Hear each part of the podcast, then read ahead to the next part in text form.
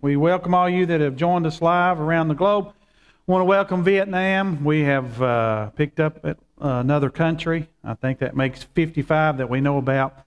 Welcome all you that are with us tonight, those that are in the building, and those that will get this podcast. Uh, we thank you for joining us to uh, proclaim God's word and to stand for His word during these last days. That's why this, uh, I've mentioned this in a while, but that's why that hourglass is here. It's not to uh, time my preaching. I'm like that preacher said, you know what it means when a preacher looks at his watch? Absolutely nothing. Does not mean a thing.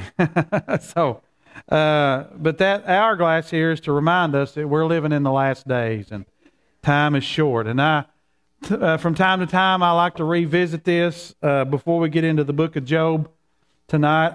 this is a very powerful prophetic word we got on September the 26th, 2020, and it's something that I think we're seeing unfold. And this is the word the Lord gave us America has missed its day of visitation. Therefore, she will begin to grope as men in, in Sodom at Lot's door. The righteous will be strengthened, but the wicked will wax worse and worse. I think we're seeing that. Going forward, value will be in things that sustain life. America has lost its way in leading the world to the throne of God. The protection will remain for those who fully trust in the Lord, but will evaporate from those who trust in themselves and the systems of this world. God is coming to the earth, and the earth has not made proper preparation. Soon the world will begin to shake and will start its final descent toward its appointment with its Creator. And then true justice will appear, and no one will be able to escape the appearance of God's glory and His justice. We're living in the last days, and I think it's clear when you read Luke 21 that we are that final generation.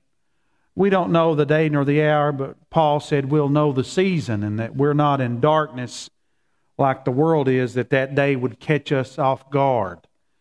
And Jesus said in Luke 21 at the end of it, He said, Don't get caught up in drunkenness, carousing, and cares of this life, so that that day catches you off guard. So the Bible is filled with warnings. And that, in that particular passage there on the end of time, Jesus tells us that when Jerusalem is no longer under the control of the Gentiles, goes back under the control of the Jews. Then he gives us a few more signs, and then he says, Know that this generation will not pass till everything's finished. So I grew up hearing that the, the, the hourglass was turned over in 1948. I believe the hourglass got turned over in 1967. Now, obviously, 1948 had to happen before 1967 Israel had to go home. That's part of the prophecies that the prophets gave. But if you'll read your Bible carefully, you'll find out that most of the end of time, the prophetic things they're talking about, have to do specifically with Jerusalem. The Bible says Jerusalem will become a stumbling block to all nations. So, used to, and I'm sure it's probably still the case, uh, the overwhelming majority of things discussed at the UN are usually about Israel. You've got a, a state over there about the size of Maryland, uh, and that 50% of the UN's time is spent in trying to push back against Israel most of the time. Why would that be? Because that's God. That's the. I know people like their hometowns, and people like whatever. Uh, cities you may enjoy, but the only city in the world that God put his name on is Jerusalem. He didn't put his name on Danville. He didn't put his name on Lexington or Louisville or even New York City. The only city in the world where God put his name on it was Jerusalem. There's going to be a new Jerusalem someday come down. God's favorable to Jerusalem. But Jerusalem is not just for the Jews, it's for all of those who name the name of the Lord and follow him. So we're getting ready to see the Lord come back. We, we think about that this time of year because the Feast of Trumpets is coming, uh, kicking off on the 15th, actually, and we'll go through the morning of the 17th. So it's parts of three days on our calendar. And it represents the Lord coming back for his church, for us to be ready. So, in the days when Israel would celebrate the, celebrate the Feast of Trumpets, they wouldn't know the day nor the hour.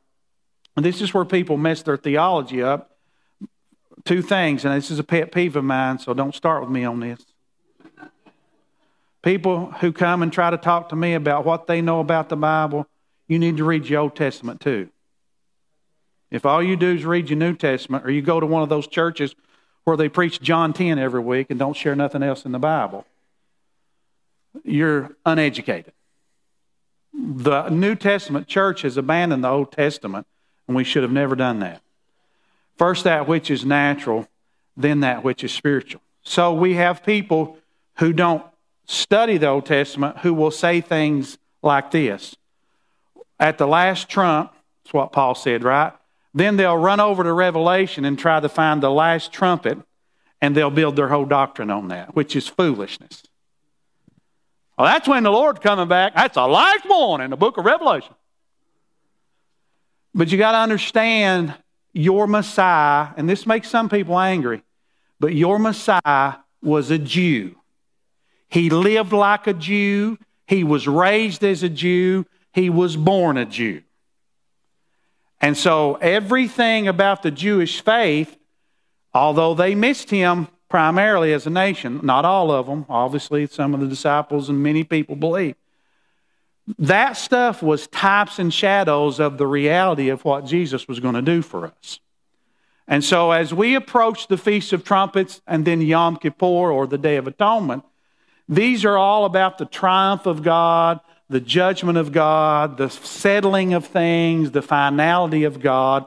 So we understand it. So, a Jewish person when the Feast of Trumpets would come, they would not know the day nor the hour because us Gentiles are bad about messing things up or trying to make things the way we want them.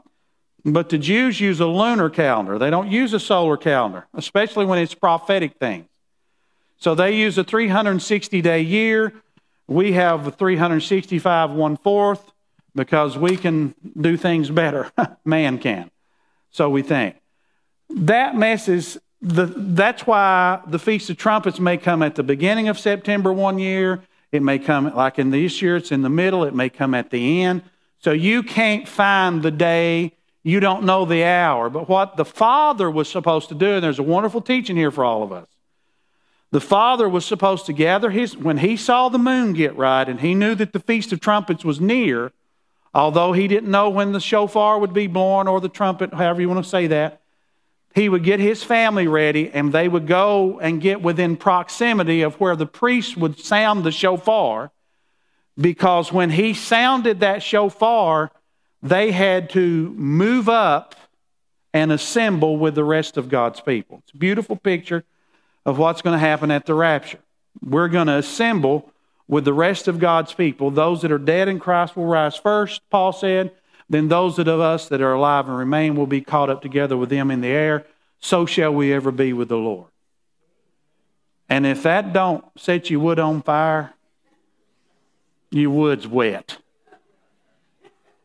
We ought to be excited about that. You want to stay here? Have you watched the news lately? and you want to stay here? and I know our biggest concern is the people we know who are not ready, right? And here's something I want to say about that. We all have people that if the Lord came this month, that we would leave behind probably. And that's, we don't like to, I don't even like to think about that. Here's what I want to say to you the Lord loves them more than you do. I don't care how much you love them, and you may love them deeply.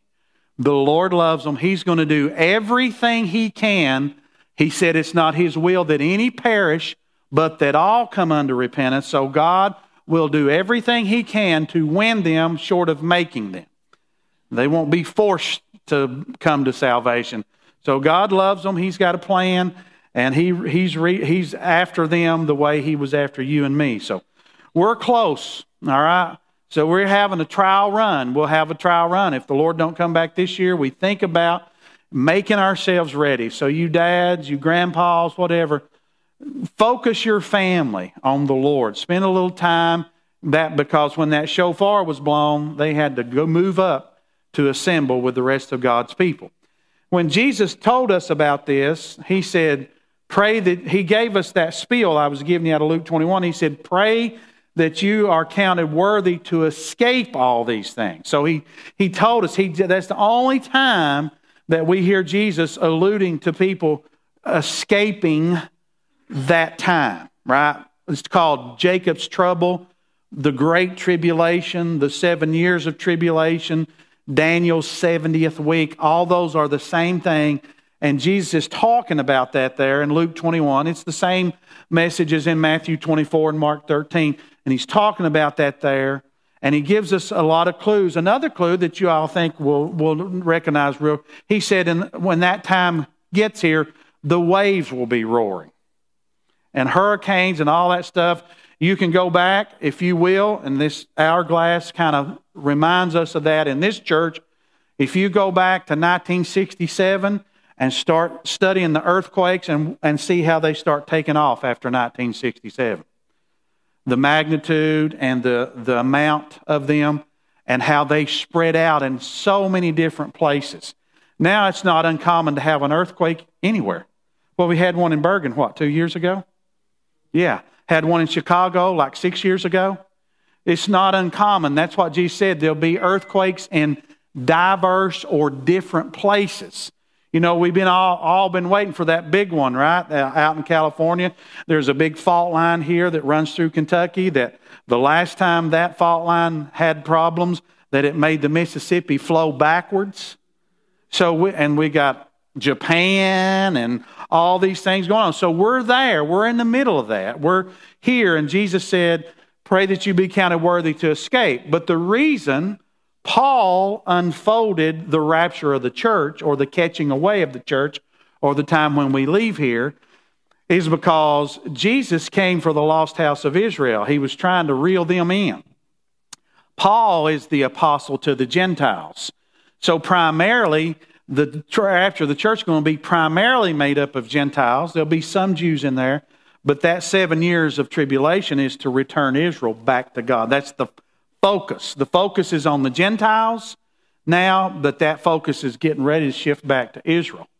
And so that is why Paul was the one. He said, Behold, I show you a mystery, right? We shall not all sleep, but will be changed in the moment, in the twinkling of an eye. The dead in Christ shall rise first. Then those of us who are alive and remain will be caught up together to meet them in the air, and so shall we ever be with the Lord. That's the good news of the gospel. Amen. All right, let's go back. That's all. That was the first sermon. That one's free. I'm charged for this second one here. let's go to Job chapter 18 and pick up where we left off. I want to make sure we keep our attention because this is the time of year we want to stay focused on that because that's what this was used for.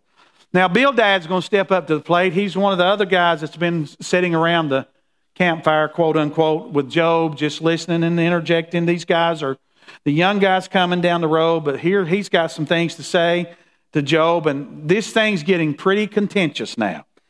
Then Bildad the Shuhite answered and said, How long uh, till you put an end to words talking to Job? When you going to stop talking? Gain understanding, and afterward we will speak. Why are we counted as beasts? So they're feeling the tension from Job, and he's been feeling it from them, and regard as and regarded as stupid in your sight. That's how there's, this thing's getting out of hand a little bit here.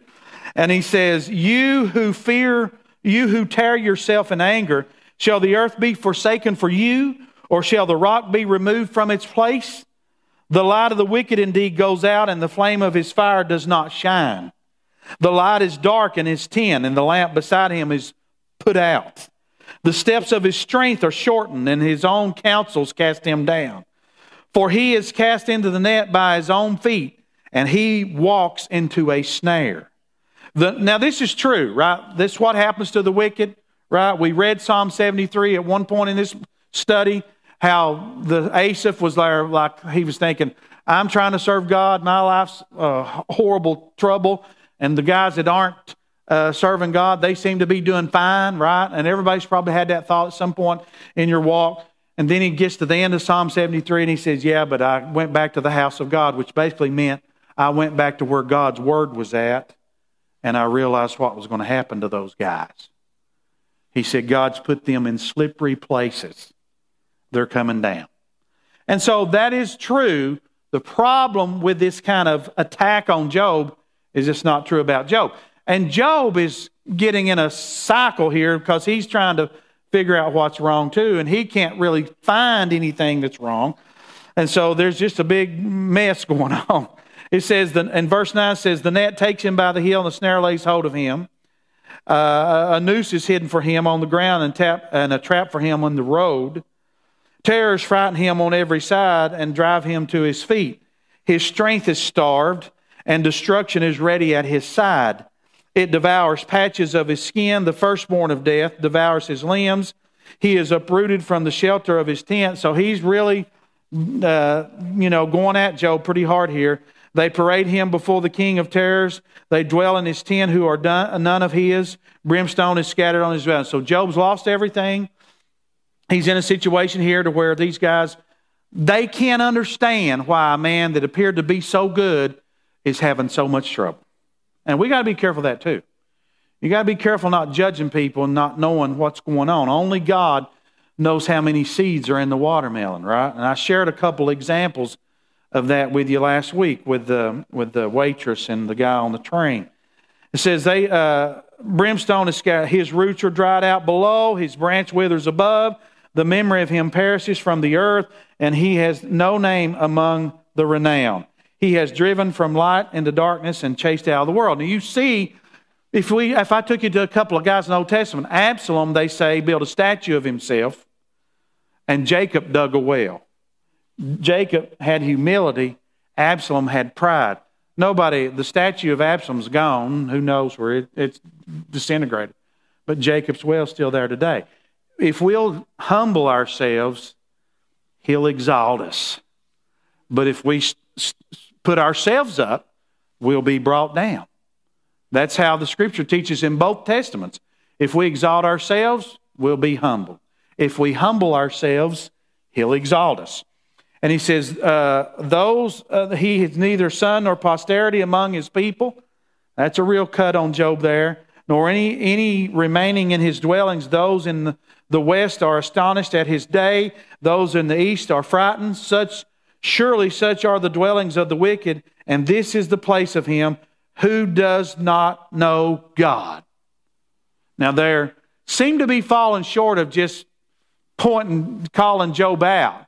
But they're saying all these things uh, because they just don't know how a guy that appeared to have the world by the tail and be on God's side could be brought as low down as he's, as he's been brought. But there's something prophetic going on here.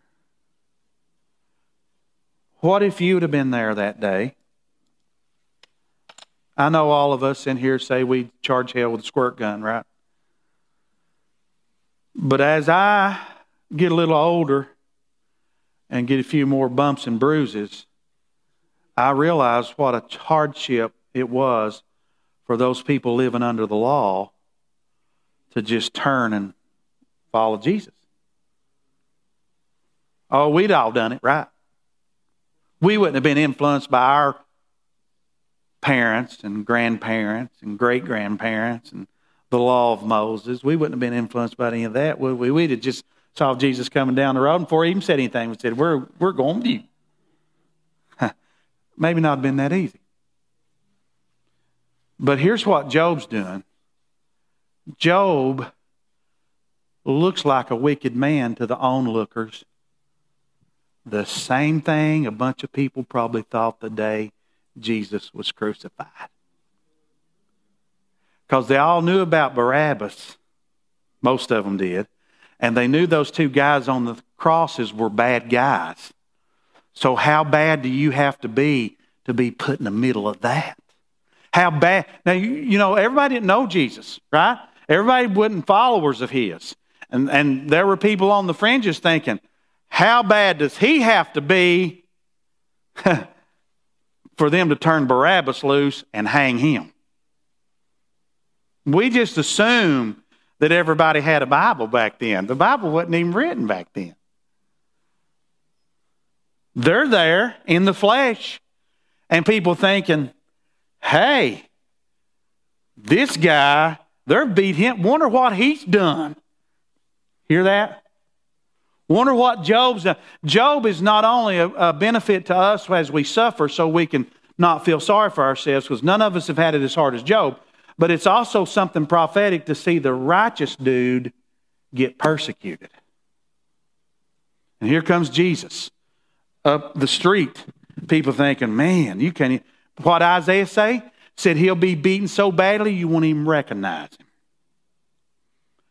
Imagine going into the praetorium that day, having them punch you. You probably your face is swollen by the time they're doing that. Spit all over you, then take a crown of thorns, shove it on your head. Blood's probably pouring out. You know how many blood vessels are in your scalp? and then take you to a block and whip you till your organs are exposed on your back, and then lay an old rugged cross on your back and tell you to head up the hill. Now, he had his followers, but he had the onlookers, he had his accusers, and then you got those, innocent, those people in the, uh, we call them tweeners, right? What are they thinking? They're probably thinking, how did Barabbas get out? And how did this fella, they don't know him as the Son of God. How did this fella wind up on the cross? He must really be horrible for them to let him go and him hang. So, Job's writings are a picture for us to get ready because that's how they treated Jesus. They, he, he died with the sinners, the Bible says. He died like a sinner, yet he didn't have one sin. So Job is also an example, kind of like Jonah was. The, Jesus references Jonah. Remember that? He said, The Son of Man will be in the belly of the earth three days, like Jonah was in the belly of the fish. So all those are pictures, types, and shadows of the Messiah. Your Old Testament's full of good stuff. But you need to read it and understand that from Genesis 1 all the way through Revelation, the design behind the whole Bible is to teach you who Jesus is and what he will do for you and I and what he has done for us. That's why the Bible was written. And so when you see Genesis 1, you says the earth was without form and void and darkness covered it. Right? That's us before we are born again.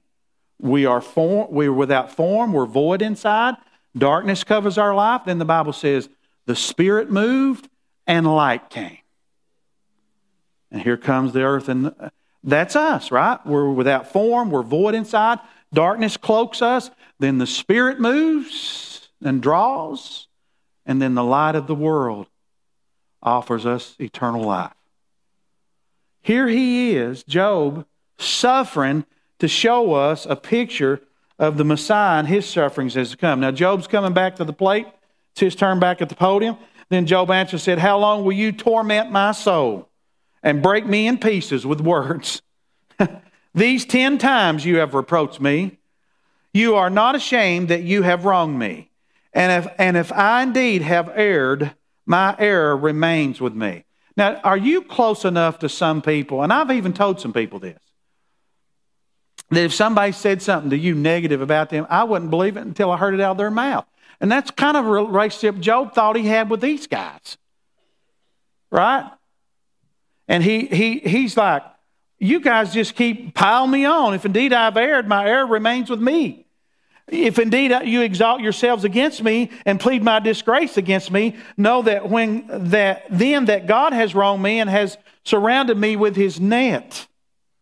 And if I now listen, I'm going to give you some understanding of that in a minute. If I cry out concerning wrong, I am not heard. If I cry aloud, there is no justice. He has fenced up my way so that I cannot pass.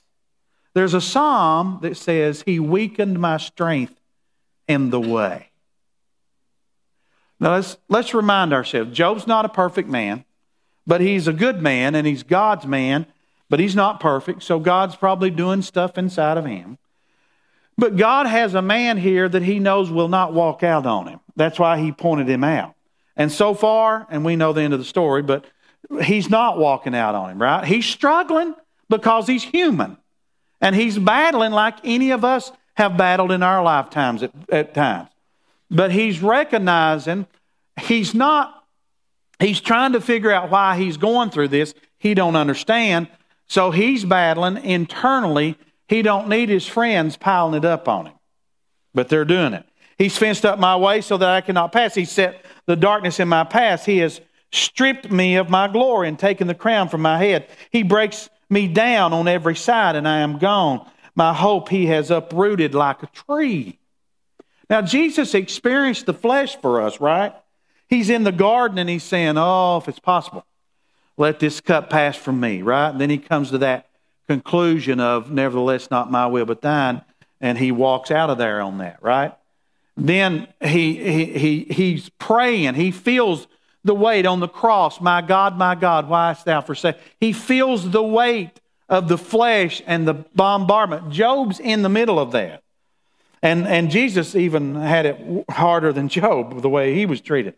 He breaks me down. My hope's uprooted like a tree. He has also kindled his wrath against me. He counts me as one of his enemies. His troops come together and build up their road against me. They encamp all around my tent. He has, re- he has removed my brothers far from me, and my acquaintances are completely estranged from me. My relatives have failed. My close friends have forgotten me.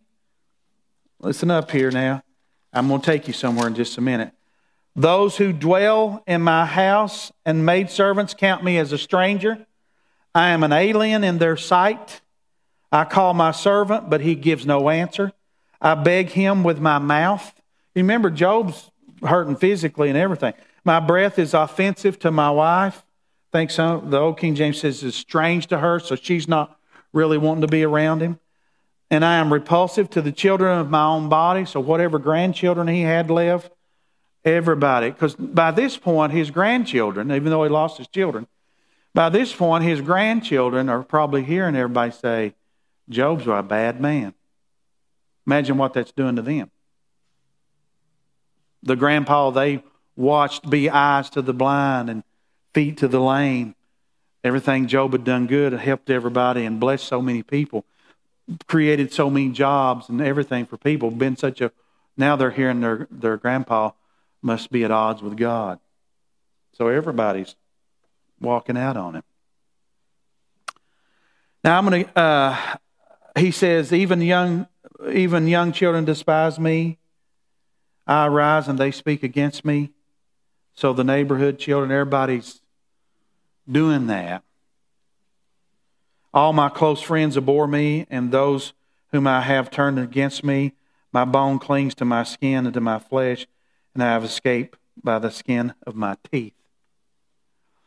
One of my pastor friends in Florida, one time, he he dressed up really bad and he put a lot of stuff on him that made him smell really bad. and he disguised himself and walked into his own church.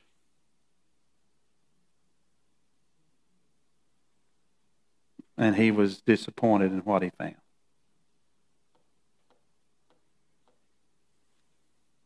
People stayed away from him, pushed away. How do you think Job's feeling walking down the street? Now, life will change right here. One of the things that Job keeps bringing back up, now he's going to stay with God. We all understand that. But one of the things he keeps bringing up is he realizes, and this keeps coming out of his writings, that God is in control. All right? If you'll come to that place right there in your life, I, I'm going to be a little transparent here, okay? That's one of the things God was doing in me when we, Jared, my oldest son, and his wife, Tori, when they lost that first girl after almost two years. that was a battle for all of us, and I really struggled with that. But this was what God was teaching me, that right there. And then He took me a, another step of that last year in Texas. He wants me to live like this. Now, I'm going to say something. I'm going to say a couple things to you. I want you to hear them. I'm not saying them any other way than just to be a good brother to you and hand them off to you. If you really believe that, that'll keep you from getting offended. This is where Job got to and David in the Old Testament. David came into town one day and Doeg or whoever it was was up on the hill, as they say where I'm from, was cussing him till a fly wouldn't light on him. And his armor bearer said, Hey, they can't do the king like that. Let me go up there and take his head off. And David said, No. Said he couldn't do that if God didn't allow it. You can't get there overnight. I'm not suggesting that. But if you can get where Job and David lived, and that's what God's been doing in my life, because if you can get offended, you're going to get it in these last days because they're coming after us. You cannot get offended. If you get offended, you won't be worth a nickel to God. Jesus was able to stay above offenses, and they treated him like an animal. This is important for us to get to this place in our life where we believe and understand that God is in control. When I when God started really working this into the fabric of who I am over the last 3 years, it's changing my life. It will keep you from being offended. Because you know that nothing can happen unless God is doing it, right? He's in charge. He is in charge. So you can't say this. You, if you're going to believe and say that God's in control, you can't say, well, I could go further in God if it wasn't for my wife. What? Your wife's stronger than God? Do you realize what you, you can't have it both ways, buddy.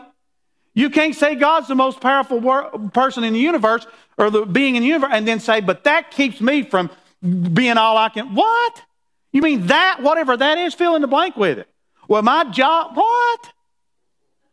Your job's stronger than God. Your aunt's stronger than God. That's you and I. You and I can have as much of God as we want. You can go after Him all day long. You can get as much. You can't say, well, I'd be more for God if, if what? If what? What's stronger than God? Would somebody point that out to me? What's in, what in your life has the ability to overthrow God? Nothing. And that's what Job and David began to understand more and more as they walked with God. That's what he's been doing in my life for the last three years. It will keep you from being offended if you believe that God is in control. If you're supposed to have that job, God will open that door. He nobody can open the door unless uh, no, nobody can go through the door unless God opens it, and nobody can shut the door that God's. You know what I'm trying to say. nobody can open a door that God's closed, right? And nobody can close the door that God's open. So God, if you're trusting in God and believing He's in control and leaning on Him, then He He's going to lead you. And just like David. Nothing can happen in your life that God don't allow and that He's not in charge of.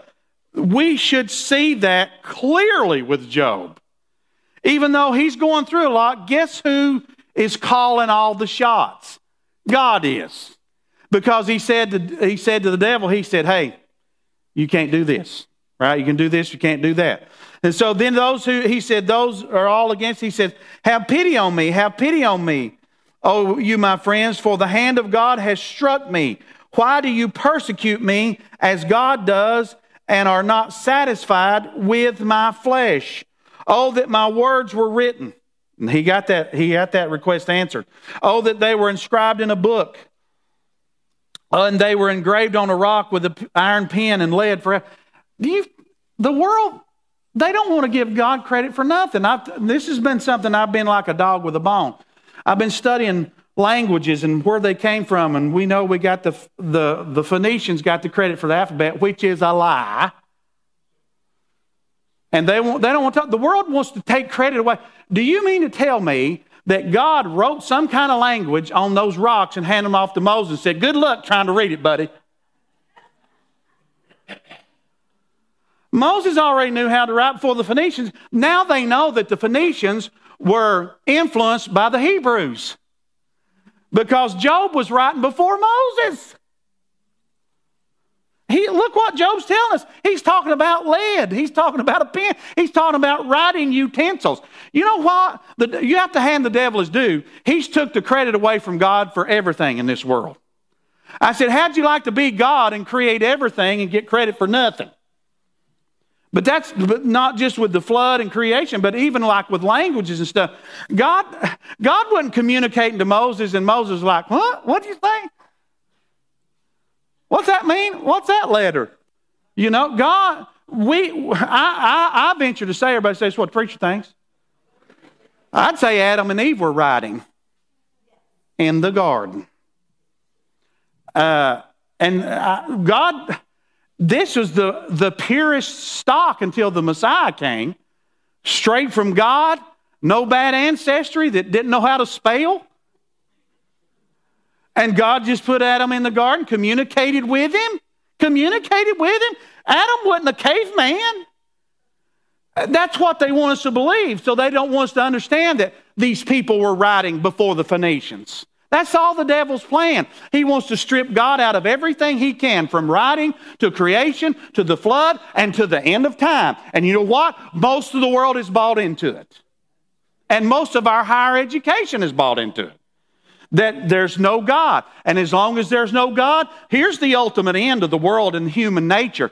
The reason they don't want a God, they don't care who come up with writing. They don't care about the creation and the flood. The reason they want a world without a God is so they don't have to be accountable to no one. That's why this world or humanity wants a world without a God. He said, My words were written, and he got that prayer. And this is he said they were engraved on a rock with an iron pen and lead forever. For I know that my Redeemer lives. Woo! Somebody give God praise for that. Now, let's be honest. Remember Psalm 73? He was going through all that. He was mad at everybody, probably frustrated with God, thought all the wicked people were doing good, and I'm having a time, I'm having a hard time. And then he says, remember what he said a few weeks ago? He said, How foolish was I he said, I went back to God's place where His Word was at.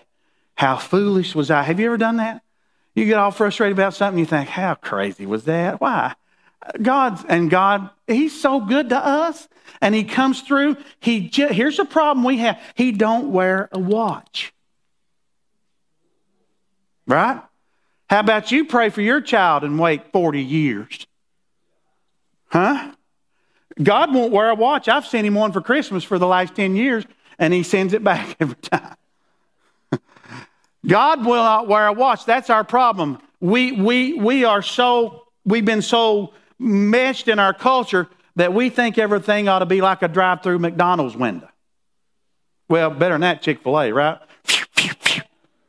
They got the most in line all the time, and they're the quickest all the time, aren't they? Maybe because God's on their side and they don't work on Sunday. I don't know. But they, they, that's how we get trained that way, right? Microwave, 90 day CD, and french fries at McDonald's right now, right? So having this moment of saying, I'll just wait on the Lord. Those that wait upon the Lord shall renew their strength. They shall mount up with wings as eagles. They shall run and not be weary. They shall walk and not faint. Those that wait on the Lord. Sometimes we're too childish, right? We don't want to wait. We don't want to wait. We don't want God to do that. But I'm going to tell you something. Something in the oven usually tastes better than something coming out of the microwave. And God has a plan in our lives, and He's working that out in us. He said, My Redeemer lives, and He shall stand at last on the earth. Now, that's theology, right? He said, I know he's alive and I know he's coming back to earth, right? He in the last days. That's prophetic. when, when, they, when Jesus come and said, they said, oh, if you'd been here, Lazarus wouldn't have died. He said, well, Lazarus going to rise again. They, now listen, this is for the New Testament was written. This is for any of the stuff Paul had written in. But she said to him, said, we know he'll rise in the last day. They don't, that's good theology for somebody didn't have a New Testament. She said, We know he's coming and rising in the last day, right? So they had good theology. Job understood there's going to be an end of time. He understood that Jesus is going to come back in the last days on the earth. He knew there's going to be a final day. They understood all that. These guys aren't dummies. Enoch walked and took talked with God. He had some wonderful knowledge, and he, he had a special place with God, and he had his own personal rapture. Now you got to be close to God to get your own personal rapture. So if I ain't here tomorrow, no. I ain't that close. They knocked me down Texas, said, Get him up. We're not ready for him. Fix him up and leave him down there. We don't want him. He said, uh, He's my Redeemer lives, and he shall stand on the earth. And after my, listen to this, after my skin is destroyed, this I know that in my flesh I shall see God. Somebody ought to give God praise for that. Amen. What I like about what we're seeing with Job, he's wrestling, man. He's duking it out. He don't know whether to blame God, blame himself, or get mad at his brothers. He's battling all that, but he comes back, right? He knows his Redeemer's alive. He knows he's coming back, and he knows whenever he dies, he's going to live again. Praise the Lord. And that's how we got to live. And we're coming into the last days here where it's going to be easy to get offended by the world. They're going, they're going to hate us more and more. True believers. You, you be a true believer. The Bible says those that live godly in Christ Jesus shall suffer persecution. Doesn't say you might. You're going to, right? It's, it's automatic. So you're going to have plenty of opportunities to be offended. But we got to stand for God. Remind yourself of what Job's done. Remind yourself of what Jesus has done. Remind yourself of what Paul's done, what Ruth did, what Esther did when she took her own life into her own hands and walked into the king without, her, without him beckoning her. She took her life into her own hands, sacrificing for others. He said, uh, man, I like this stuff. He said, In my flesh I'll see God, whom I shall see for myself, and my eyes shall behold, and yet not another. How my heart yearns within me. Have you had that day? He's probably, these were probably weeks and months by now. Have you had that day where I've had these days, Lord, I'm just, come on. I'm ready to come on up there with you. Anybody had a day like that this week? if you should say, How shall we persecute him? Since the root of the matter is found in me, be afraid of the sword for yourselves, for wrath brings the punishment of the sword, that you may know there is a judgment. So he's reminding himself and everybody around him there's going to be a finality to all this, and that's what we read here with this prophetic word we got. Then Zophar the Naamathite answered and said, and other guys turned and told him, Therefore my anxious thoughts make me answer because of the turmoil within me. I have heard the rebuke that reproaches me, and the spirit of my understanding causes me to answer. Do you not know this of old, since man was placed on earth, that the triumphing of the wicked is short? That's a true statement. That's a true statement. And the joy of a hypocrite is but for a moment, a true statement. Though his haughtiness mounts up to the heavens and his head reaches to the clouds, yet he will perish forever like his own refuse. Those who have seen him will say, Where is he? He will fly away like a dream and not be found. Yes, he will be chased away like a vision of the night. The eye that saw him will see him no more, nor will his place behold him any more. His children will seek the favor of the poor, and his hands will restore his wealth. His bones are full of his youthful vigor, but he will lie down with him in dust. Though evil is sweet in his mouth, and he hides it under his tongue, though he spares it and does not forsake it, but still keeps it in his mouth, yet his food in his stomach turns sour. It becomes cobra venom within him.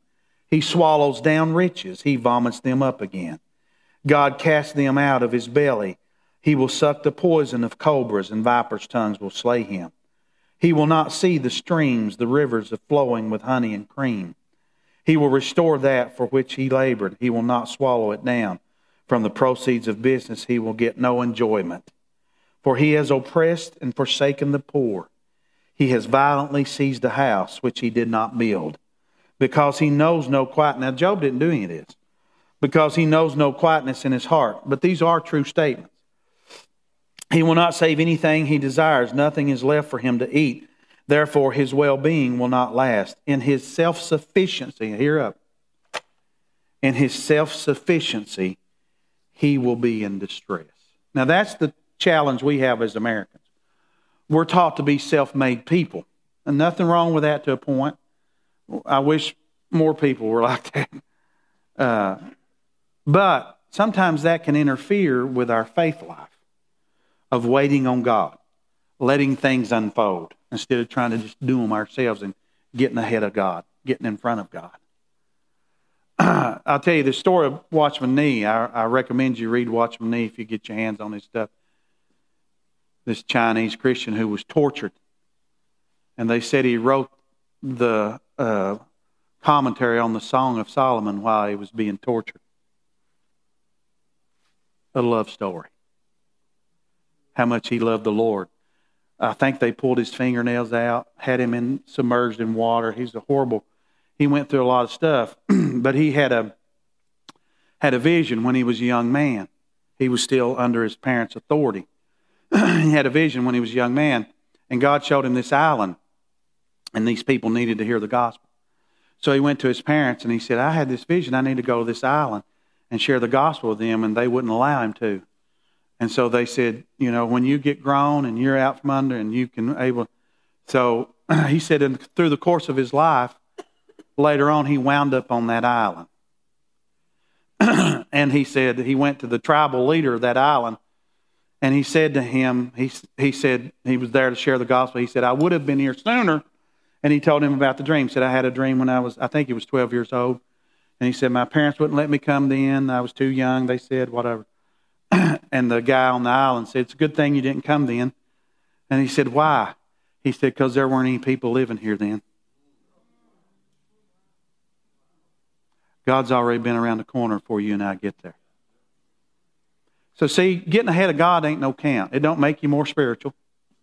It, and you don't want no credit anyway. If you get credit, it'll just spoil you and, and start proud. We want to make sure God gets all the glory for everything we do give him all the glory. He'll share it back with you, but make sure you give him all the glory. What's, what happened to Herod when he stole God's glory? He died right there on the spot, and the worms ate him right there on the spot. So make sure, don't steal God's glory. Let all the glory go to him. Give it all to him. If something good happens into your life or you get used by the Lord and some level of fruit comes from that, make sure you give God all the glory. He'll share it back with you at some point. But don't be stealing his glory. That's a surefire way to get in trouble. And so he says, he says, he's got, he's given him his spiel. He says, his place, his children will seek the favor of the poor. He will fly away like a dream, though evil is sweet in his mouth. It's going to be bad. It's going to be like these cobras, this poison. He's oppressed and forsaken the poor. He sees their house because he knows the quietness in his heart. Verse 20, he will not he will not save anything he desires, nor left to him to eat. Therefore, his well being will not last. In his self sufficiency, he will be in distress. All of us are going to come to places. Some of you, I've been there a time or two already in my life. We're all going to come to places in our lives where nobody can help us but God. Your best friend won't be able to help you. It's designed that way. Your life is about your faith. Listen, you know how many people I've saved since I've been a pastor?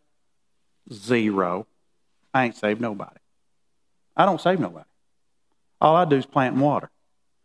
God has to give the increase. What God wants in us is our faith to grow. That's what He's interested. He's responsible for the results. You don't heal nobody. I've prayed for people and they've got healed, but I didn't do the healing. I was just obeying and believing. It took the Holy Spirit to heal them. I've prayed for some people and they got sicker. What's wrong with them? Nothing. We don't control that. Quit worrying about results. That's not our jurisdiction. In the book of Acts, the Bible says, God adds to the church daily such as should be saved. You open your mouth, you let God use you, You plant, get your water pitcher out, get your seeds out, plant and water, and then let God do the increase. He's the one that's responsible for results. You read uh, the guy that went to, he was blown to a church that believed in uh, election, right? And this is a true story. So they were trying, and so this one guy went out to witness, and he come back to the professor and he said, "Oh my goodness!" He said, "What's wrong? What's wrong? What's wrong?" And he said, "Well, I've been witnessing." And he said, "I think I led somebody to the Lord that ain't supposed to be him." That's not how this works. you share, you plant, you water, and leave the rest of it up to God. You can and if you can force somebody to get saved, it ain't worth nothing no way. It's about relationship, right? Here's his I'm gonna give you two things before I close. And this is hard, hard to hear. And It's not personal, but it's still hard to hear. How many of us would have said, Yeah, Judas, you carry the money bag? Have you got that much confidence in your father? Jesus knew he was a thief and still let him carry the money bag. That's some confidence, ain't it? We'd call that unwise, wouldn't we? We'd have probably went to Jesus and said, Now, why in the world? We saw Judas with the money bag. Everybody in town knows he's a thief. What are you doing? Think about it. God is in charge.